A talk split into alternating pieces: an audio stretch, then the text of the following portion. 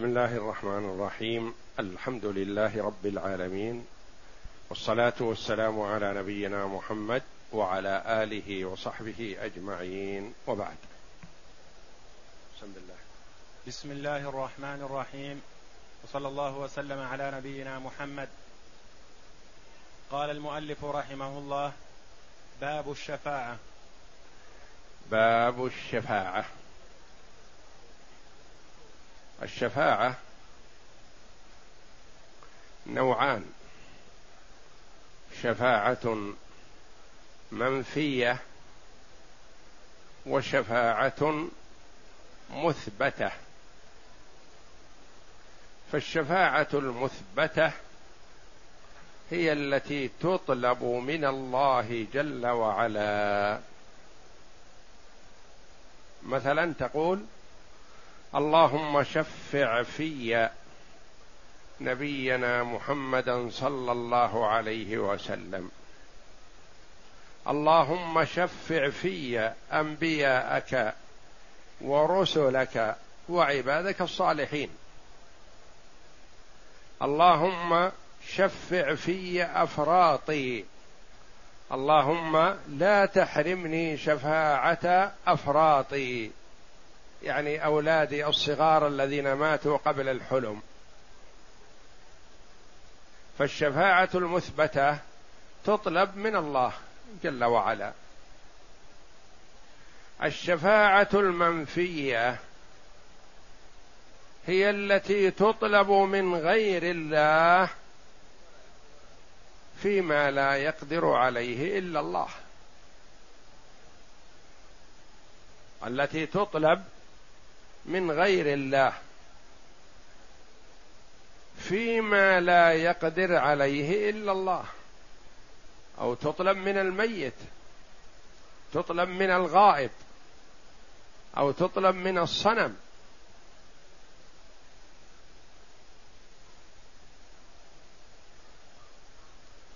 أما الشفاعة في أمور الدنيا فهذه جائزة. بل الشافع مأجور. يقول عليه الصلاة والسلام اشفعوا تؤجروا ويقضي الله على لسان نبيه ما أحب أو ما شاء.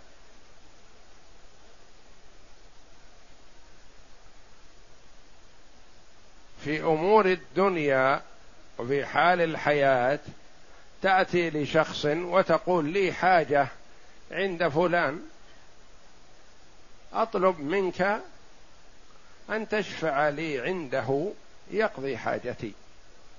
هذا جائزة وهي التي قال عنها النبي صلى الله عليه وسلم اشفعوا تؤجروا.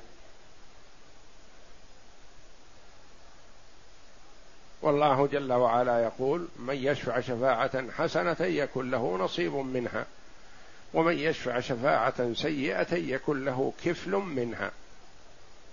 تشفع شفاعة حسنة تؤجر تشفع شفاعة سيئة تأثم.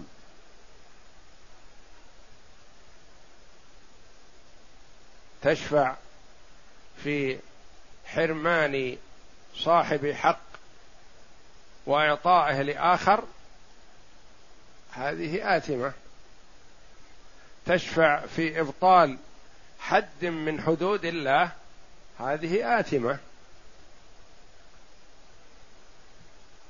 تشفع في طلب شخص ينتفع به ولا يتضرر به غيره هذه شفاعة مأجور عليها.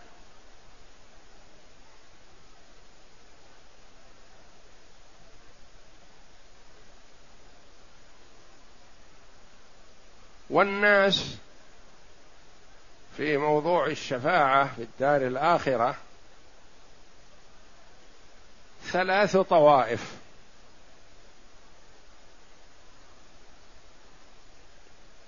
النصارى والمشركون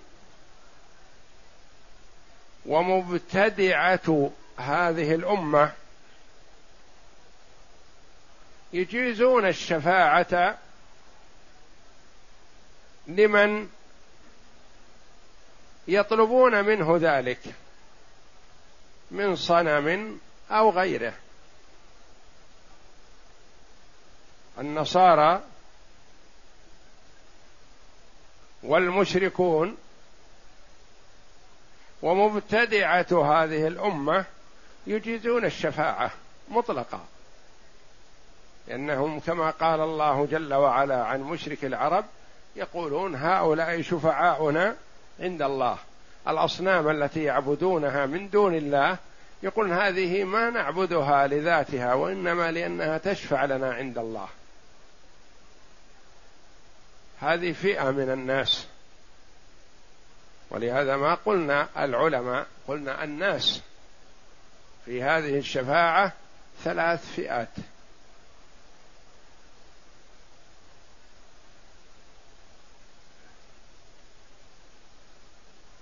الخوارج والمعتزلة ينكرون الشفاعة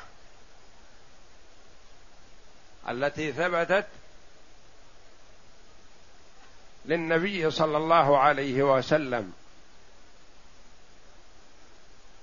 أنه يشفع في من دخل النار من أهل التوحيد أن يخرج منها. ينكرون هذا. فالنصارى والمشركون والمبتدعة كثير منهم يثبتون الشفاعة مطلقا. والمعتزلة والخوارج ينكرونها. يقول إذا دخل النار ما يخرج منها ابدا.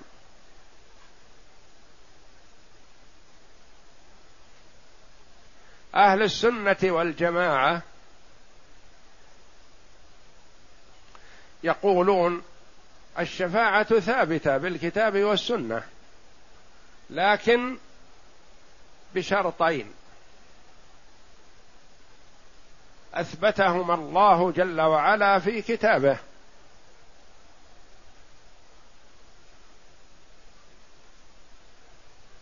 هما رضاه جل وعلا عن المشفوع له وإذنه للشافع. من أين أخذت؟ من الكتاب العزيز. من ذا الذي يشفع عنده إلا بإذنه؟ ما أحد يستطيع أن يشفع عند الله إلا بإذن الله جل وعلا.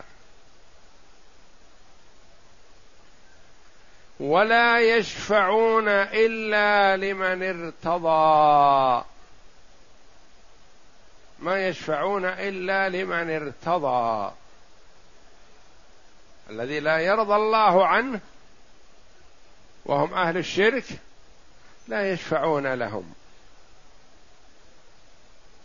وقوله جل وعلا فما تنفعهم شفاعة الشافعين. المشرك ما تنفع شفاعة الشافعين. دل على أن الموحد تنفعه شفاعة الشافعين. قد يقول قائل هذا الذي رضي الله عنه ما هو في حاجة إلى الشفاعة. كيف تقولون ما يشفع إلا لمن رضي الله عنه؟ نعم. نقول نعم في حاجة إلى الشفاعة. الذي رضي الله عنه مسلم يشهد أن لا إله إلا الله وأن محمدا رسول الله. وقع في شيء من المحرمات. مات مصرا عليه. وإلا إذا تاب قبل الموت تاب الله عليه. لكن مات مصر على كبيرة من كبائر الذنوب. السرقة الزنا شرب الخمر الربا غير ذلك من الكبائر. هذا مسلم موحد يشهد أن لا إله إلا الله وأن محمد رسول الله لكنه اقترف بعض الكبائر. فهذا رضي الله عنه لتوحيده. مو مشرك. وليس بكافر. مسلم. يشهد أن لا إله إلا الله وأن محمدا رسول الله. وسخط الله فعله. السيء هذا. فهو مسلم. واقع في كبيرة من كبائر الذنوب.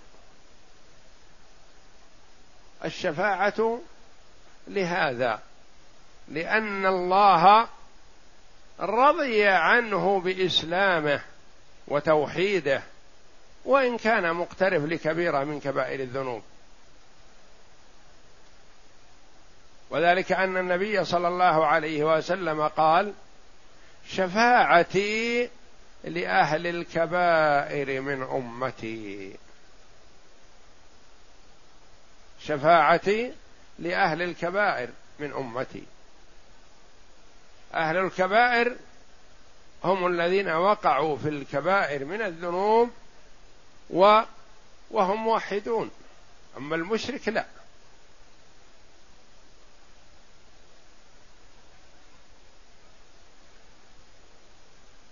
فأهل السنة والجماعة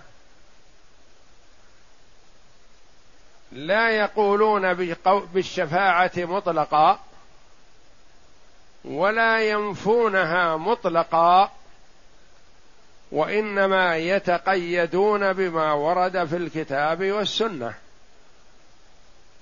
لا ينفون ما أثبته الله ولا يثبتون ما نفاه الله.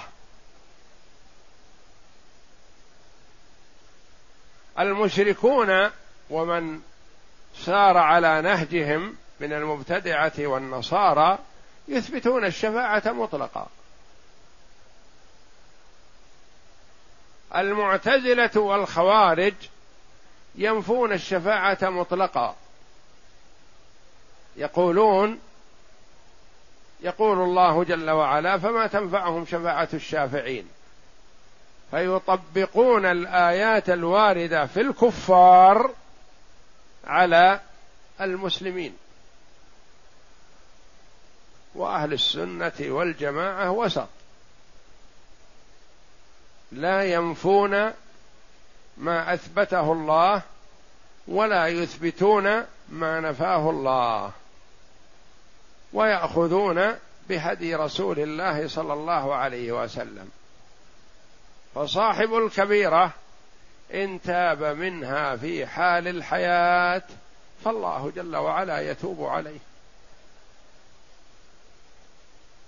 قل يا عبادي الذين أسرفوا على أنفسهم لا تقنطوا من رحمة الله.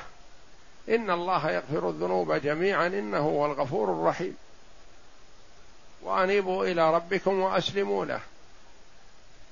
وقال تعالى والذين لا يدعون مع الله إلها آخر. ولا يقتلون النفس التي حرم الله إلا بالحق ولا يزنون. ومن يفعل ذلك هذه الجرائم الثلاث يلقى أثاما. يضاعف له العذاب يوم القيامة ويخلد فيه مهانا إلا. من تاب وآمن وعمل عملا صالحا فأولئك يبدل الله سيئاتهم حسنات وكان الله غفورا رحيما. هؤلاء يبدل الله سيئاتهم حسنات لأنهم تابوا. والتائب من الذنب كمن لا ذنب له. إذا تاب العبد توبة صادقة فالله جل وعلا يتوب عليه.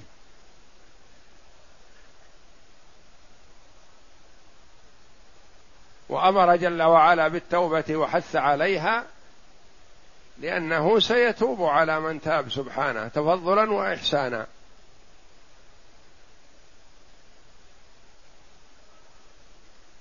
وأما من مات مصر على الكبيرة فهذا الذي يقول عنه أهل السنة والجماعة هذا داخل تحت المشيئة.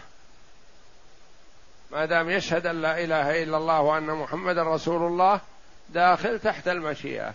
إن شاء جل وعلا غفر له من أول وهلة وأدخله الجنة وإن شاء جل وعلا وأخذه بذنبه وعذبه تطهيرا له من ذنبه ومعاقبة له على ما فعل ثم مآله إلى الجنة.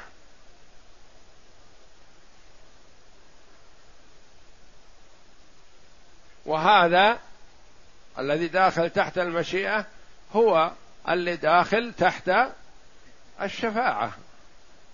يشفع الله فيه من شاء من عباده. يشفع فيه الرسول صلى الله عليه وسلم. يشفع فيه أحد أبويه. يشفع فيه أحدا من أولاده.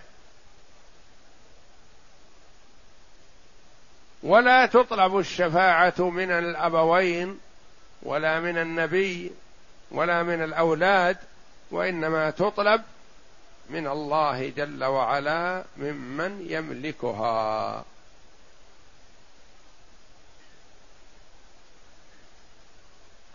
قد يقول قائل الشفاعة في قضاء حاجة من الحاجات. ما علاقتها بالتوحيد. نقول الشفاعة أنواع. ليست الشفاعة في قضاء حاجة من الحاجات وإنما هي أنواع. فطلب المشركين من آلهتهم الشفاعة. هذه تناقض التوحيد. وضد التوحيد. وطلب الشفاعة من الله جل وعلا إيمان بالله وتوحيد له. إذن فالشفاعة في أمور الآخرة إما أن تكون توحيدا أو مما يناقض التوحيد. تكون من الشرك. فذكرها المؤلف رحمه الله لهذا مشركون يطلبون الشفاعة من آلهتهم هذه ضد التوحيد. مسلم مؤمن موحد يطلب الشفاعة من الله جل وعلا. يقول اللهم لا تحرمني شفاعة نبينا محمد صلى الله عليه وسلم. اللهم شفع في نبينا محمدا صلى الله عليه وسلم. منين طلبها؟ من الله ممن يملكها. لأن هذه الشفاعة ما يملكها النبي صلى الله عليه وسلم ولا يملكها غيره من الناس. وإنما الذي يملكها هو الله فهي تطلب من الله. فيأذن الله جل وعلا لمن شاء من خلقه أن يشفع في من شاء من خلقه.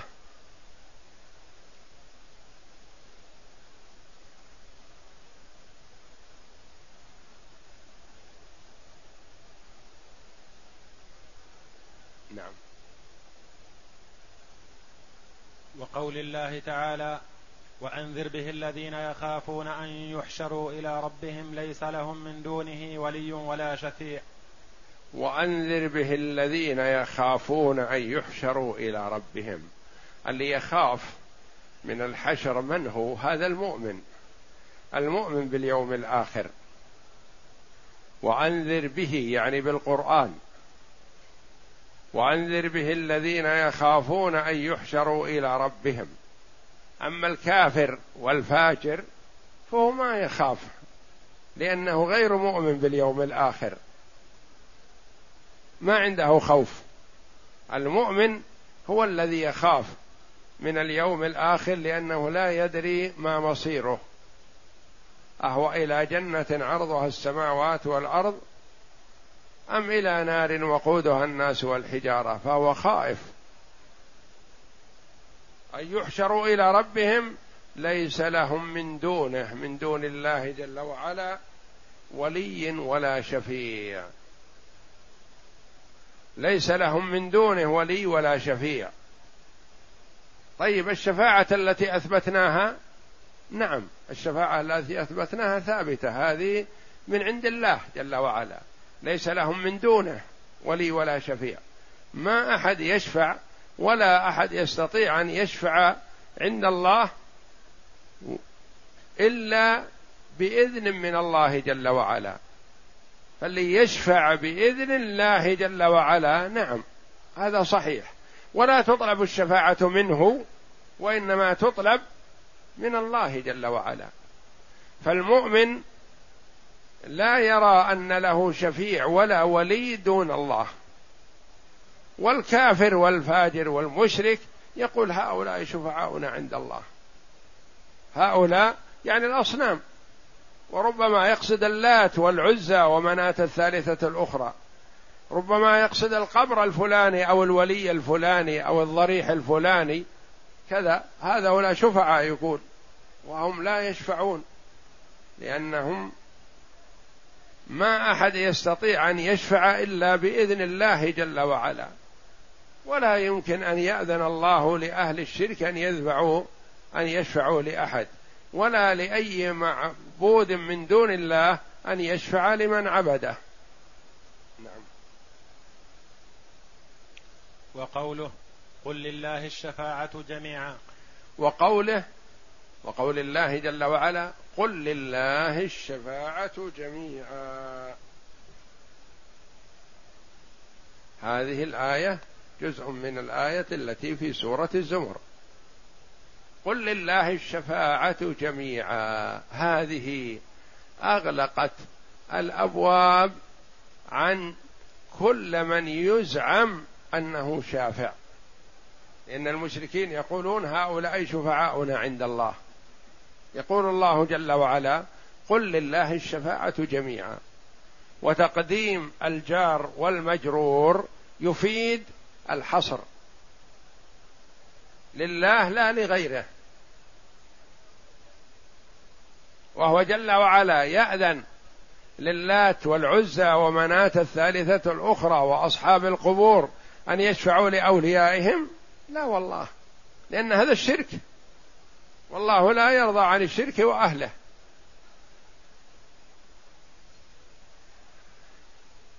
قد يقول قائل هو يعبد مثلا النبي أو يعبد علي أو يعبد رجلا صالح. هذا ما يشفع له؟ نقول لا. هذا يكون ألد أعدائه يوم القيامة. لأنه لا يرضى الرجل الصالح أن يعبد من دون الله. فمن عبده من دون الله أبغضه وكرهه وقلاه. وهو ما يحب أن يعبد من دون الله. فلو أحب أن يعبد من دون الله لأصبح طاغوت والعياذ بالله. وأهل الفضل والإسلام والإيمان لا يرضوا أن يعبدوا من دون الله ابدا. والنبي صلى الله عليه وسلم حذر من هذا كل التحذير. وحذر من الزيادة في مدحه غير العبادة. قال لا تطروني كما أطرت النصارى ابن مريم إنما أنا عبد. فقولوا عبد الله ورسوله. قولوا عبد الله ورسوله. أنا عبد لا ترفعوني عن منزلة العبودية عبد. وأنا رسول فضلني الله جل وعلا بهذه الرسالة وأما بنعمة ربك فحدث. فيقول أنا لست كمثلكم.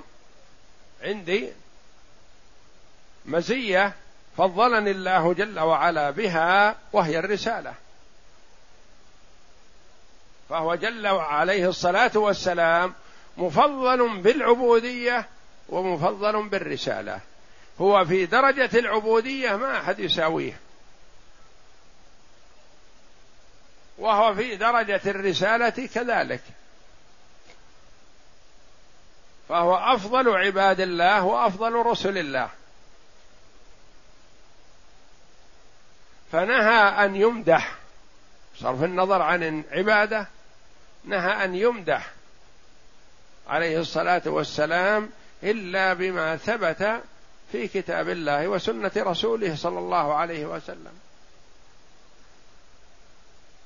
فهو عبد عليه الصلاة والسلام لا يعبد ورسول لا يكذب مرسل من قبل الله. والله جل وعلا مدحه بالعبوديه وذكره في العبودية في أشرف المواطن. سبحان الذي أسرى بعبده ليلا من المسجد الحرام إلى المسجد الأقصى. الحمد لله الذي أنزل على عبده الكتاب ولم يجعل له عوجا. وأنه لما قام عبد الله يدعوه كادوا يكونون عليه لبدا. لما قام يصلي تجمع الجن حوله يسمعون قراءته.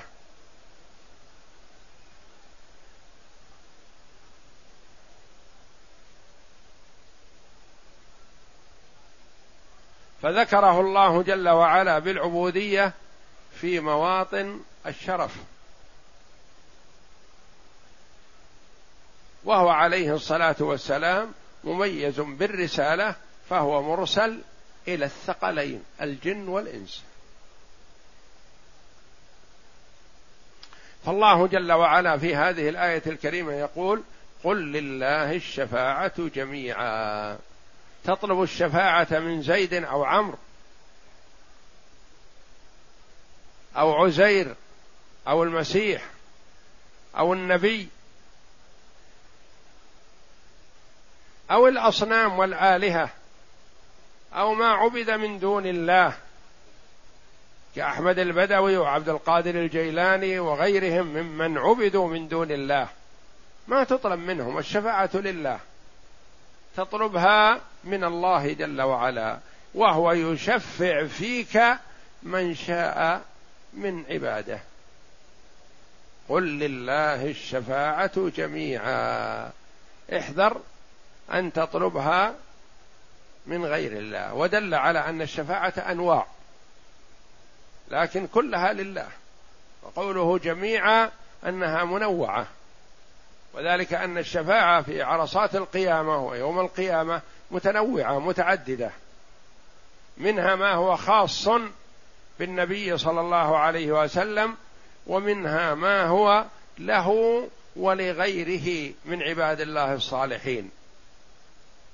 الشفاعة العظمى في إراحة أهل الموقف مما هم فيه هذه خاصة هذا المقام المحمود.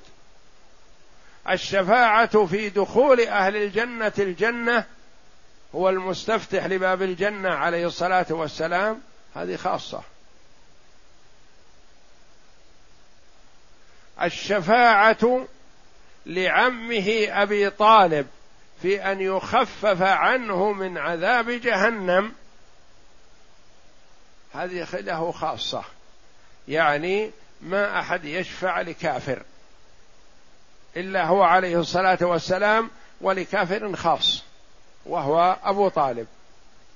يشفع له لما كان لما قدمه نحوه عليه الصلاة والسلام من العناية والإحاطة والاعتناء بأمره والدفاع عنه صلى الله عليه وسلم أذن الله جل وعلا له أن يشفع له في أن يخفف عنه من عذاب جهنم. وقال عليه الصلاة والسلام له شراكان من نار يغلي منهما دماغه.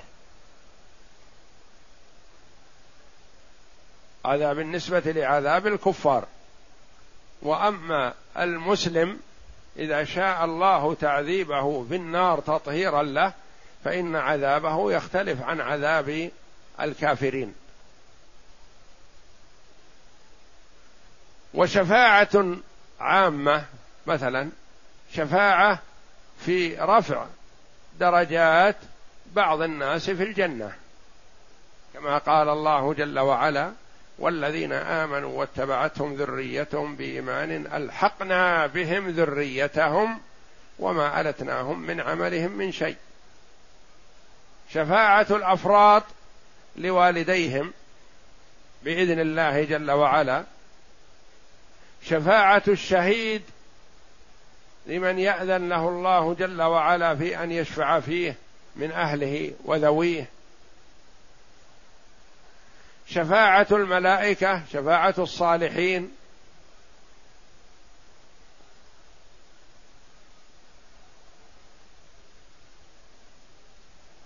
وهي أنواع. ولذا قال تعالى قل لله الشفاعة جميعا يعني بكل أنواعها. والمراد الشفاعة في الأخرى. لا تطلب في الدنيا ولا في الآخرة إلا من الله جل وعلا.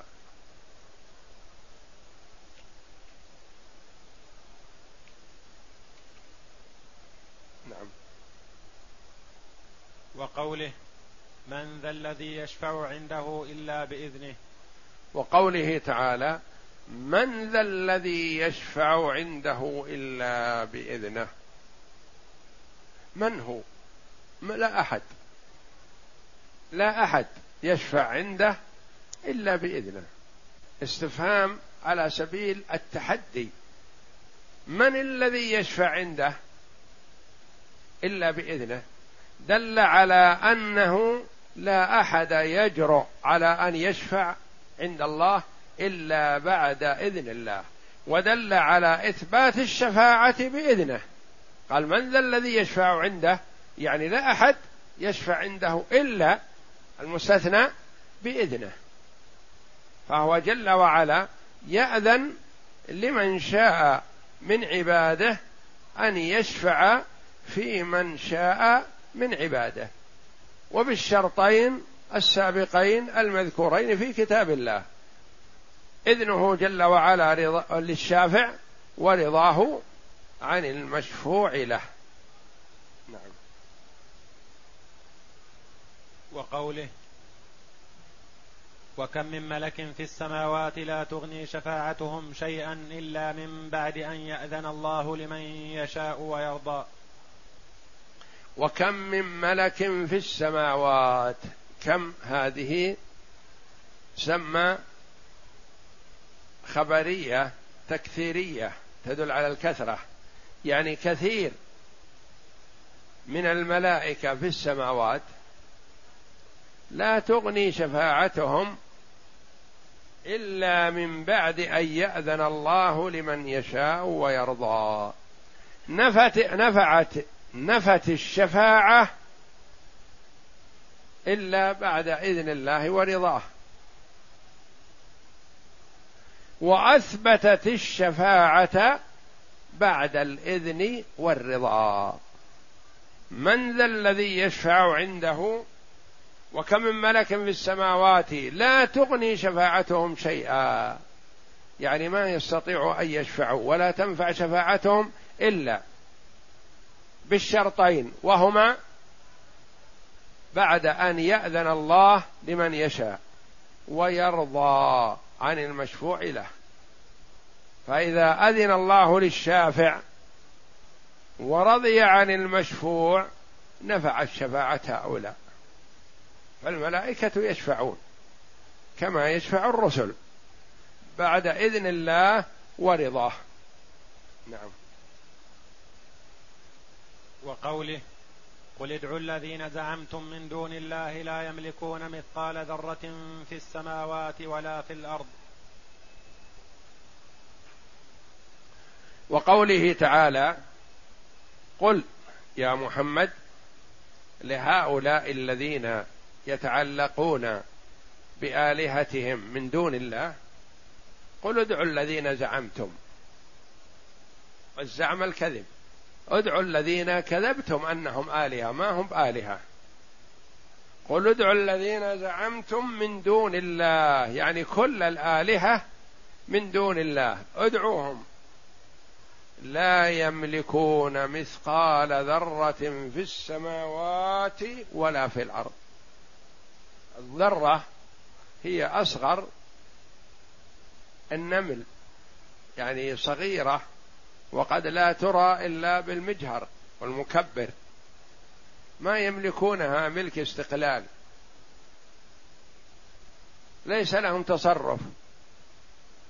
قد يقول قائل نرى كثيرا من الناس يملك أشياء كثيرة. فوق مستوى الذرة ويملك العقارات ويملك الأموال ويملك ويملك. نقول نعم يملك ملك دنيا لكن ما هو مالك حقيقي؟ المالك الحقيقي هو الله. هو الذي قادر على إزالته قادر على نمائه قادر على إتلافه كيفما شاء يسلبه يبقيه. المالك الحقيقي هو الله. وإنما هذا عريه بيده ما يستطيع يتمسك به.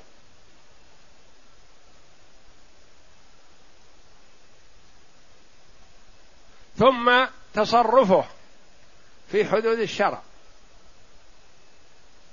يعني ملك مراعى. لو واحد مثلا عنده دراهم كثيرة بين يديه وشب النار بين يديه وأخذ يدخل الدراهم الفئات مئة ريال وفئة خمسمائة ريال وفئة مئتين ريال النار. يقول هذا مالي ما حد يتعرض يترك؟ لا. ما يترك ما هو مالك. هذا عنده المال وديعة. ما يتصرف فيه حسب مزاجه وهواه لا. إلا في حدود. في حدود ما أذن الله له فيه. يتصدق؟ نعم. على العين والرأس. ينفق على نفسه ينفق على عياله؟ نعم. يرمي بالبحر؟ لا. هذا إتلاف. يرمي في النار؟ لا. ما يطاع يحجر عليه. من يحجر عليه؟ الحاكم. وأولاده يمنعونه. المال هذا ما هو بلك. أنت رايح ومخليه. هذا ما نتركك تضيعه وتفرط فيه. ما له أولاد ولا له أحد ولي أمر المسلمين يمنعه له ولاية عليه. يمنعه من التصرف غير الشرعي. إذا ما صار ملك حقيقي يتصرف فيه كيفما شاء لا يتصرف في حدود.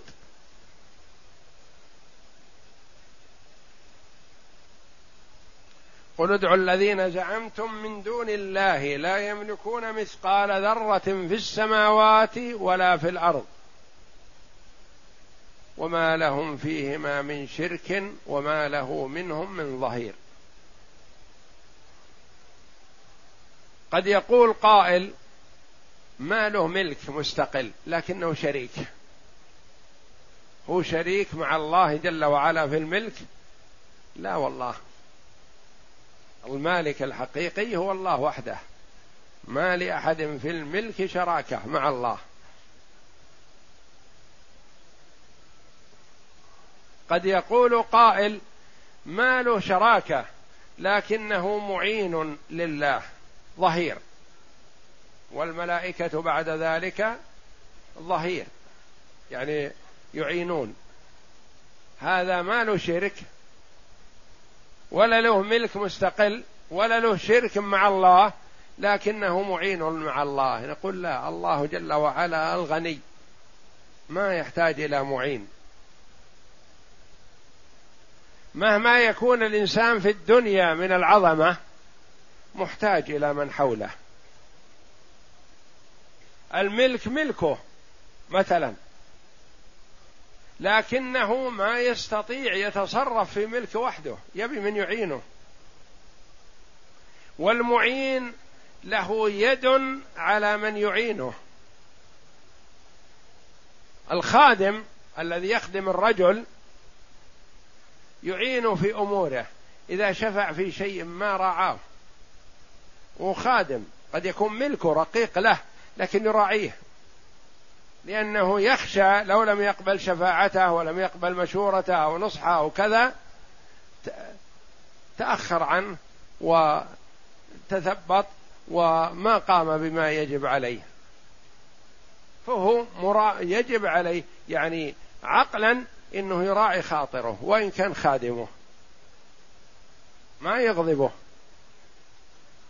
الله جل وعلا ما في أحد هو جل وعلا يراعي خاطره أو يخاف منه أو يطلب منه الاعانه أو له منة على الله جل وعلا لا.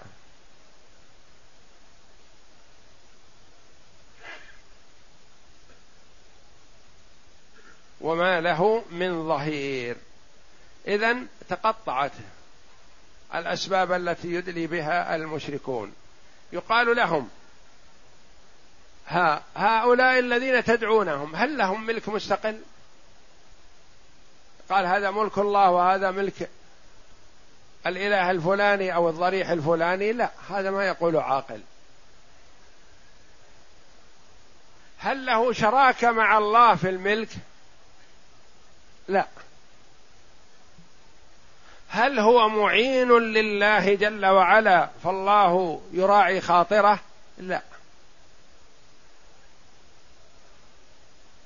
ماذا بقي؟ ما بقي شيء إلا ما يتشبث به وهو الشفاعة. والشفاعة لله جميعا. يعني ما بقي شيء يتشبث به المشركون ويتعلقون به طلب الانتفاع من آلهتهم. اذا فالطلب يكون من الله جل وعلا والتضرع إليه والالتجاء إليه والاعتصام به والتوجه إليه وحده سبحانه وتعالى. نعم. قال أبو العباس نفى الله عما سواه كل ما يتعلق به المشركون فنفى أن يكون لغيره ملك أو قسط منه أو يكون عونا لله ولم يبق إلا الشفاعة. فبين أنها لا تنفع إلا لمن أذن له الرب كما قال ولا يشفعون إلا لمن ارتضى فهذه الشفاعة التي يظنها المشركون هي منتفية يوم القيامة كما نفاها القرآن. وأخبر النبي صلى الله عليه وسلم أنه يأتي فيسجد لربه ويحمده. لا يبدأ بالشفاعة أولا ثم يقال له ارفع رأسك وقل يسمع وسل تعطى واشفع تشفع. وقال أبو هريرة قال أبو العباس أبو العباس هو شيخ الإسلام ابن تيمية رحمه الله صاحب المؤلفات العظيمة وهو المجاهد في سبيل الله رحمه الله أفنى حياته كلها في العلم وتعليمه والجهاد في سبيل الله والدعوة إلى الله ولم يتزوج وليس له أولاد رحمه الله ما تزوج لأنه انشغل بما هو فيه عن الزواج وأمور الدنيا. فهو اشتغل بالعلم وتعليمه والدعوة إلى الله والتأليف والجهاد في سبيل الله والخروج مع المجاهدين. وتحريضهم وتشجيعهم على الجهاد والاستبسال في سبيل الله. مع ما ناله من الأذى والاضطهاد أحيانا وأحيانا يسجن وأحيانا يضرب رحمه الله ويصبر.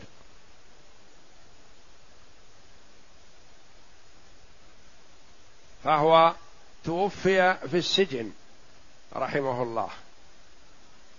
إذا احتيج إليه لتحريض الجنود على الجهاد في سبيل الله أخرجوه.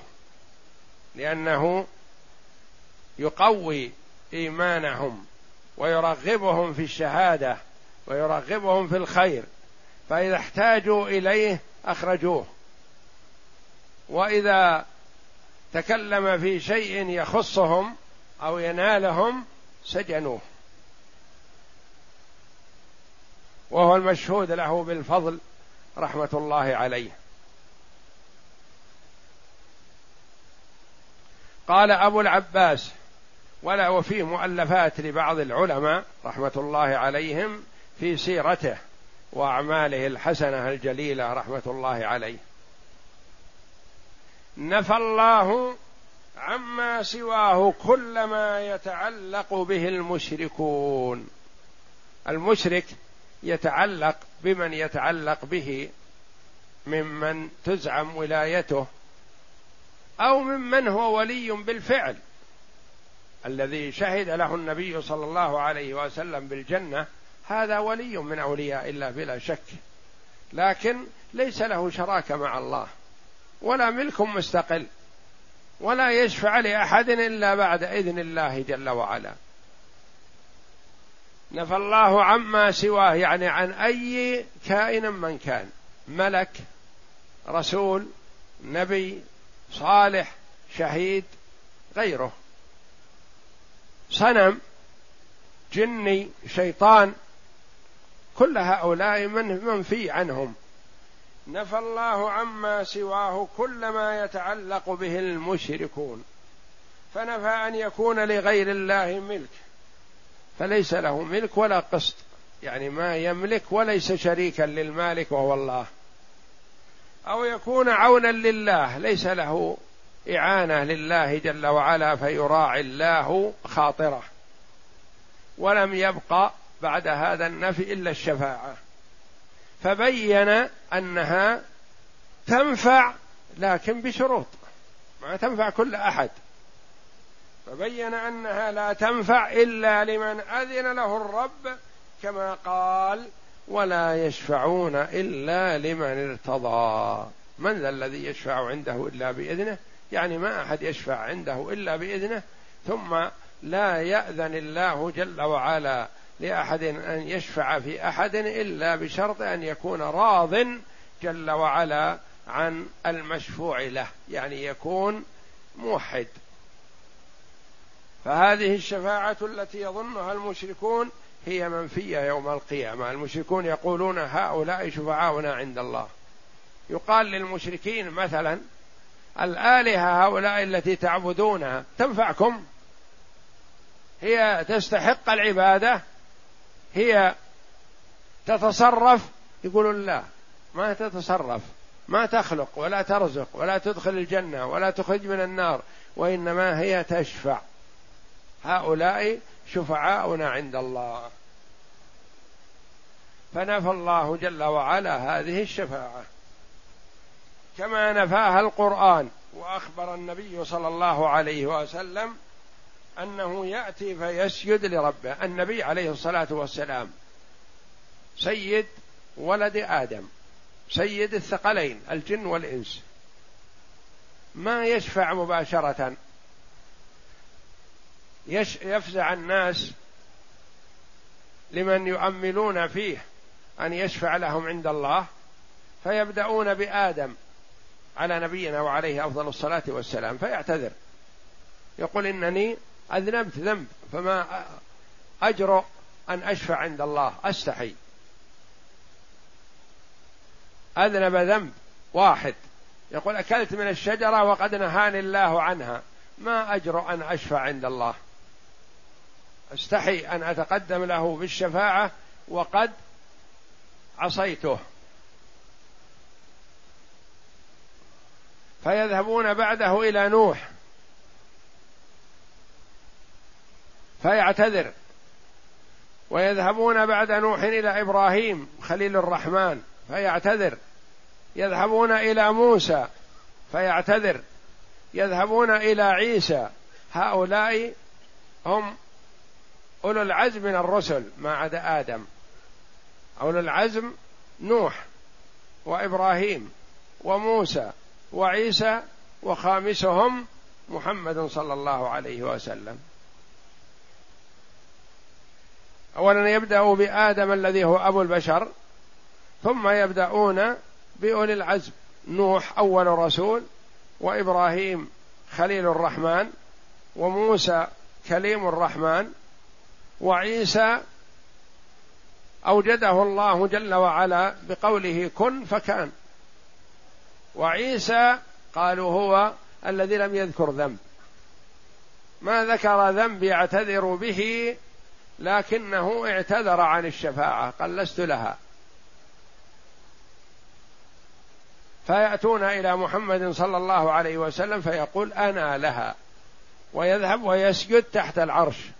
ولا يشفع مباشرة. ويفتح الله عليه جل وعلا بما شاء من المحامد التي لم يكن يتذكرها في الدنيا. ثم يقال له بعد سجوده الطويل ارفع رأسك وقل يسمع. وسل تعطى واشفع تشفع. فيشفع صلى الله عليه وسلم في أن يأتي الله إلى أهل الموقف ليريحهم من عرصات القيامة.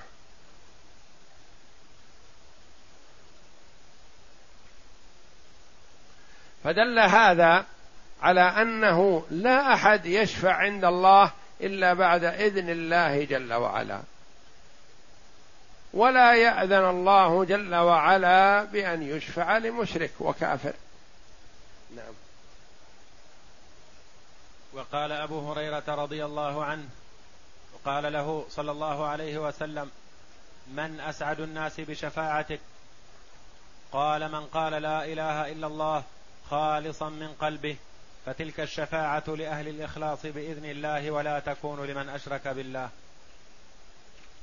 قال أبو هريرة رضي الله عنه الصحابي الجليل الذي حفظ الكثير من سنة رسول الله صلى الله عليه وسلم لأنه رضي الله عنه اقتصر على مجالسة النبي صلى الله عليه وسلم. ما كان يشتغل بتجارة ولا بزراعة ولا بغير ذلك وإنما جاء من دوس ودوسي رضي الله عنه ولازم النبي صلى الله عليه وسلم فأخذ عنه الكثير من سنة رسول الله صلى الله عليه وسلم. وأهل الانحراف والضلال يمقتون أبا هريرة ويعيبون عليه كثرة الأحاديث التي رويت عنه رضي الله عنه. وهو ينقلها ممن؟ من النبي صلى الله عليه وسلم. هو يسمع من النبي صلى الله عليه وسلم ويبلغ. فهو عليه الصلاة رضي الله عنه من المكثرين من الحديث عن رسول الله صلى الله عليه وسلم. لأنه لازم النبي صلى الله عليه وسلم بعد إسلامه ملازمة تامة. سأله من أسعد الناس بشفاعتك يا رسول الله؟ فقال له النبي صلى الله عليه وسلم ما ظننت أن أحدا يسألني عن هذه قبلك. لما يعلم ويرى من حرص أبي هريرة على العلم رضي الله عنه. يقول ما ظننت أن أحدا يسألني عن هذه قبلك. والسؤال عن العلم ليتفقه وليتعلم هذا مطلوب ومأمور به شرعا بخلاف السؤال عن القضايا التي يصورها العبد. أو يقول إن حصل كذا فما الحكم إن حصل كذا فما الحكم. لا هذا ما يليق. وإنما اسأل عن العلم الذي ينفعك وينفع غيرك لتعلمه. ولا تصور مسائل. من أسعد الناس بشفاعتك يا رسول الله؟ قال من قال لا إله إلا الله خالصا من قلبه. قد يقول قائل هذا الذي قال لا إله إلا الله خالصا من قلبه هذا في القمة. فليس بحاجة إلى الشفاعة. نقول لا. يقول لا إله إلا الله خالصا من قلبه وقد يقع في بعض المحرمات. فيشفع له النبي صلى الله عليه وسلم. مثل الرجل الذي جيء به إلى النبي صلى الله عليه وسلم سكران. شرب الخمر. فأقام عليه الحد. وقد جيء به قبل ذلك فشتمه أحد الصحابة ودعا عليه. قال لا تقل هذا ما علمته إلا يحب الله ورسوله. يعني مع وقوعه في الحرام هو مؤمن يشهد أن لا إله إلا الله. يعني إلا أنه ناقص الإيمان. ما يسلب منه الإيمان وإنما هو ناقص. هذا الذي قال لا إله إلا الله خالصا من قلبه قد يكون قال لا إله إلا الله ووقع في بعض المحرمات. يعني الوقوع في بعض المحرمات ما تنافي الإسلام. ويقال لا هذا غير مسلم هذا قول الخوارج. الخوارج يقولون إذا وقع المرء في الكبيرة خلاص خرج من الإسلام وصار كافر حلال الدم والمال. المعتزلة يقولون إذا وقع في الكبيرة خرج من الإسلام وصار كافر؟ يقول لا. بالمنزلة بين المنزلتين. وإذا مات قالوا خالد مخلد في النار. هذا قول باطل. وقول أهل السنة والجماعة أن المسلم قد يقع في بعض الكبائر وأمره إلى الله جل وعلا. إن تاب منها في حال الحياة تاب الله عليه. وإن مات مصرا على كبيرة من الكبائر قالوا هذا تحت المشيئة. يعني أمره إلى الله جل وعلا. إن شاء غفر له من أول وهلة وأدخله الجنة وإن شاء جل وعلا عذبه بالنار. من أسعد الناس بشفاعتك يا رسول الله؟ قال من قال لا إله إلا الله خالصا من قلبه. قال لا إله إلا الله بصدق. وش يخرج؟ يخرج المنافق الذي يقول لا إله إلا الله لكن غير خالص. المنافق يصلي مع المسلمين ويقول أشهد أن لا إله إلا الله وأن محمد رسول الله ويزكي لكنه يعمل هذه الأعمال بدون إخلاص. فهذا لا حظ له في الشفاعة لأن المنافق كما قال النبي الله جل وعلا إن المنافقين في الدرك الأسفل من النار. ما له شفاعة. قال لا إله إلا الله بإخلاص يعني مؤمن بوحدانية الله جل وعلا. نعم. وحقيقته أن الله سبحانه هو الذي يتفضل على أهل الإخلاص. فتلك الشفاعة لأهل الإخلاص بإذن الله. هذه الشفاعة لأهل الإخلاص يعني أهل التوحيد اللي يوحدون الله ما يعبدون غيره معه. من عبد مع الله غيره فليس من أهل الإخلاص. فهذا كافر ولا حظ له في الشفاعة. ولا تكون لمن أشرك بالله لأن الله جل وعلا قال عن المشركين فما تنفعهم شفاعة الشافعين.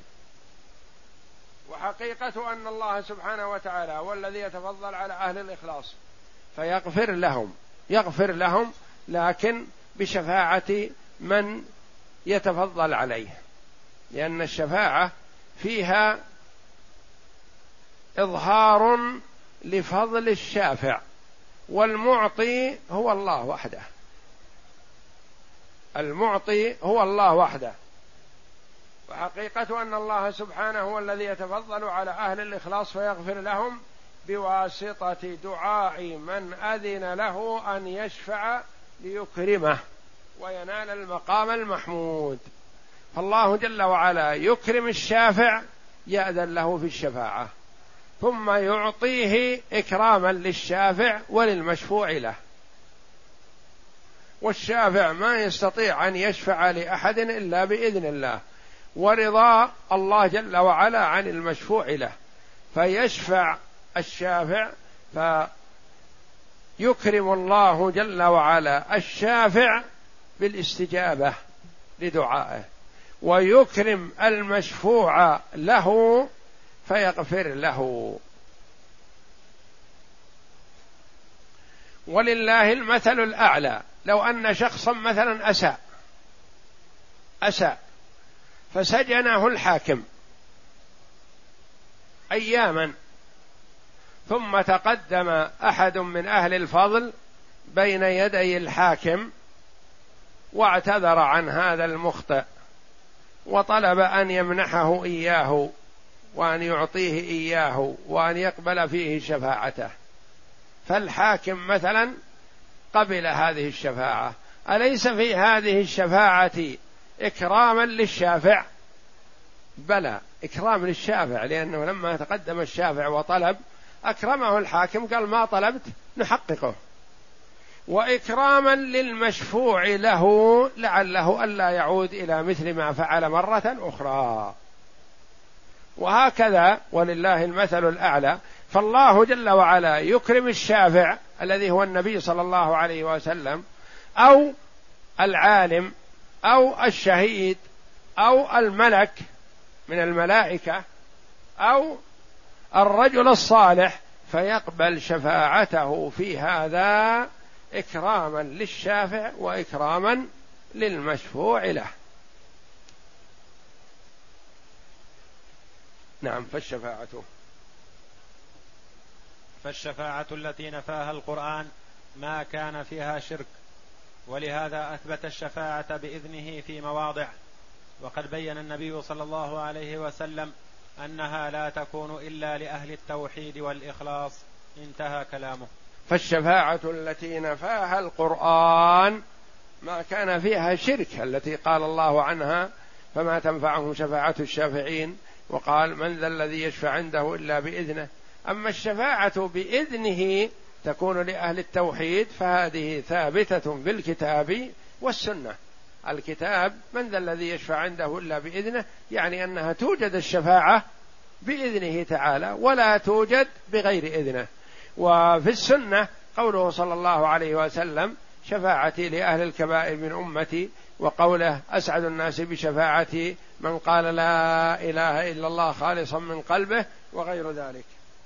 وقد بين النبي صلى الله عليه وسلم أنها لا تكون إلا لأهل الإخلاص والتوحيد يعني الذين لا يعبدون مع الله غيره. وقد يكون مخطئ في أمور لكن من حيث التوحيد ما يعبد إلا الله ولا يتوجه إلا إلى الله. لكنه من حيث الأعمال قد يكون واقع في شيء من المحرمات فيشفع الله جل وعلا فيه من شاء من عباده. والله أعلم وصلى الله وسلم وبارك على عبده ورسول نبينا محمد وعلى آله وصحبه أجمعين.